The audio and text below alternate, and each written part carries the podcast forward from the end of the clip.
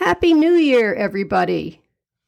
I hope everyone had a wonderful Christmas and or a lovely happy Hanukkah. And I think we're all probably a little bit relieved that the holidays are behind us now. But if you're like me, every year during the holidays, something falls through the cracks. You know what I mean? You um you forget to take the butter out of the refrigerator and put it on the counter before you leave for work. So when you get home for work that night, knowing you have to bake three dozen cookies for the office party tomorrow, there's kind of a hitch in your plans. Or maybe your niece from college has decided to spend the holidays with you, and you're thrilled to be having her, and you have a room all set up. And then you remember, just as she's coming in the door, that she just decided that she was a vegan but you have your Christmas dinner all planned around you know, lobster bisque, beef Wellington, and maybe a nice creme brulee. Or maybe you thought you'd be smart this year and fill out all your Christmas cards in October, which you did. You even got them stamped. Then on Christmas morning, you find them in that same neat little pile with those same neat little stamps in the bottom drawer of your desk. And your phone is ringing and it's your mother, wondering why her mother, your grandmother, didn't get a card this year. It's that kind of thing. We've all been there. Things slip through the cracks. Very common human experience. Well, I thought I would fill this New Year's edition of Legion with some short reports on stories that seem to have slipped through the cracks this year. Um, I hope to get to some of them in longer form in the, cor- in the course of 2023. But for now, in the interest of keeping everybody up to date on what Satan's up to, here are some of those stories. November 22nd, two days before Thanksgiving. It's the Walmart store in Chesapeake, Virginia. The night staff is having their briefing before they all go to work. Can imagine what an important briefing this is. It is two days before Thanksgiving, and everybody knows that all hell is about to break loose in the store. Which, now that I think of it, was a very poor choice of words. One of the people at this meeting is Andre Bing. He's an overnight shift leader. He's been working at the Walmart for a couple of years. Andre is not the most beloved guy at Walmart. His coworkers say he's weird, he's aggressive, they say he picks fights with people, they say he can be a bully. They've actually already complained to the Walmart authorities about this guy like two years before, but nothing was ever done about it. So Andre's listening to this and he's deciding he's had enough of these people who clearly don't appreciate him. And he pulls a 9mm pistol out of his pocket and he starts shooting. He killed six people, he wounded four more. Later, police found a note on his phone that said, Things just fell into place, like I was being led by the devil.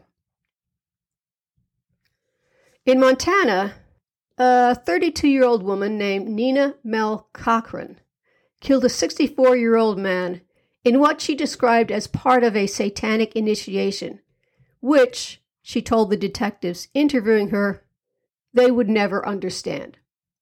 She also told them that she had been born to become Lucifer and rule over the earth. I don't know if she ever got evaluated for the obvious mental illness at work here, but I can tell you from her photograph taken at the detention center in Polk County, she had very, very serious meth problems. In fact, she had the worst case of meth mouth I've ever seen. In fact, worse, worse meth mouth than Hunter Biden. Think of that. Hunter Biden, I mean, at least he had little nubs of teeth left, right? This lady had nothing. All her front teeth were missing. In Texas, a man was arrested for killing a woman and then dismembering her body. 26 year old Ethan Kyle Myers murdered a 36 year old woman named Sarah Hobson by bashing her head in with a rock. He then cut off her fingers, he cut off her toes, and he cut off both her ears. And he took those fingers and those toes and those ears and dropped them into a freezer bag. He left the freezer bag tucked between her thighs.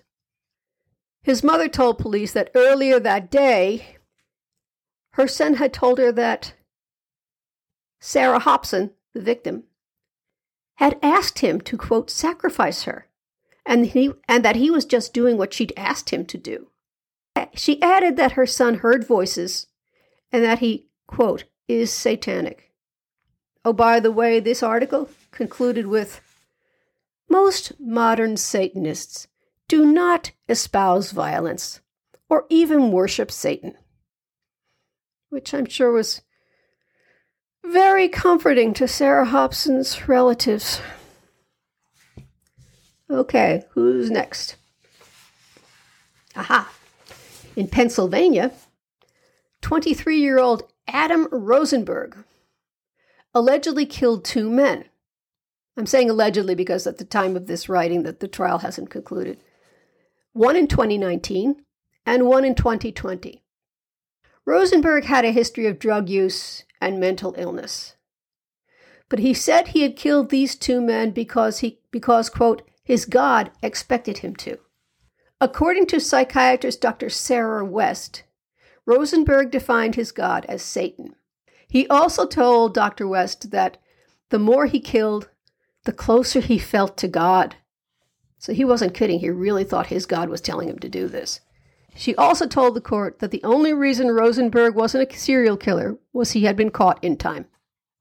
In August, Nathan James Gilmore was charged with the murder of Angela Bradbury. Angela Bradbury's remains were found at a trailhead. A passing hiker had noticed the remains because he saw, because the first thing he saw there was a skull stuck on a post. When they searched the suspect's homes, police found a whiteboard with a drawing of what they said was a satanic goat head, along with a set of numbers. The numbers were Bradbury's birthday and the coordinates to the trail where her remains were found. Over in London, two adult sisters were killed in a stabbing attack in a park. Police traced the DNA on the knife to 19 year old Danyal Hussein. In a search of Hussein's family home, police found a contract written in blood that Hussein believed he had drawn up with a demon, pledging to perform, quote, a minimum of six sacrifices every six months for as long as I am physically capable, in exchange for winning the Mega Millions super jackpot. Uh, the demon he made the contract with uh, actually can be found in uh, the Grand Grimoire. Uh, Lucifuge Rofocale. I can't. Uh, L U C I F U G E Rofocale. And he is listed in the Grand Grimoire as Hell's Prime Minister. And finally, we have this Sometime around 10 p.m. on the night of June 10th, a man set a fire at the headquarters of the Satanic Temple in Salem, Massachusetts. 42 year old Daniel Damien Lucey said he deliberately set the fire as part of a, quote, hate crime. He was wearing a t shirt. You can see on the, the doorbell security thing, he's wearing a t shirt that says God off across the front while he's setting the fire. He was charged with arson, civil rights violation, and destruction of a place of worship. A spokesman for the Satanic Temple said the damage was not significant. So, those are just a few little bits and pieces that we didn't get to cover this year. Maybe we'll go into more of them next year. Uh, one more thing. One of the things that fell through the cracks this year was my Christmas podcast. and it didn't exactly fall through the cracks. I'd done quite a bit of work on it and had recorded and had recorded it a couple of times, but um, my editing skills are not as good as I wish they were. And by the time I was finished editing it, looked like you know Frankenstein's monster all sewn back together into something weird. But I will, I will redo it and I will issue it at a future date. In the meantime, I know this was short and sweet, but I just want to say one more time Happy New Year to everybody. And I hope to keep seeing you here at this podcast, Legion with Susan Vigilante, in 2023. My sources for this edition of Legion with Susan Vigilante include the New York Post, the Wall Street Journal, the WCF Courier, the Mason City Globe Gazette, Law and Crime, Pen 4 Live, TheGuardian.com, Ever Loving Wikipedia, and NBC Boston. Thanks for listening to this episode of Legion, the podcast about the devil and all his works. I hope you'll join me again next time. I'm Susan Vigilante, and remember, the devil's first trick is to convince you he doesn't exist.